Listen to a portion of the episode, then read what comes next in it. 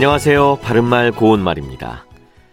자기가 전혀 알지 못하는 분야의 일을 맡아서 해야 하는 상황이 된다면 그야말로 난감할 겁니다.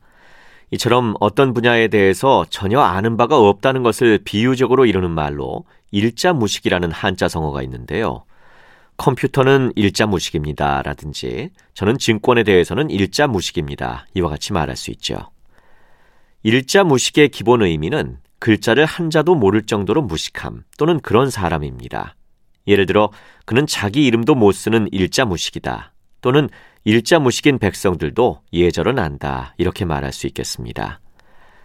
일자 무식과 비슷한 한자 성어도 여러 가지가 있는데요. 먼저 목불식정이라는 것이 있는데 마지막 음절의 정은 고물의 정자입니다. 이 한자는 우리말 모음 우와 비슷하게 생긴 아주 간단한 글자인데요. 목불 식정은 한자 중에서 쉬운 글자인 고물의 정자도 알아보지 못한다는 뜻으로 한 글자도 읽을 수 없을 정도로 아는 것이 없음을 비유적으로 이루는 말이죠.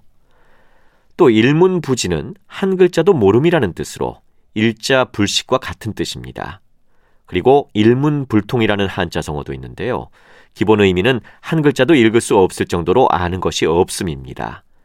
그 외에 서로 한 통의 편지 왕래가 없음이라는 뜻도 있어서 그 친구와는 일문불통이라 소식을 알 수가 없다. 이렇게도 말할 수 있겠습니다. 바른말 고운말 아나운서 이규봉이었습니다.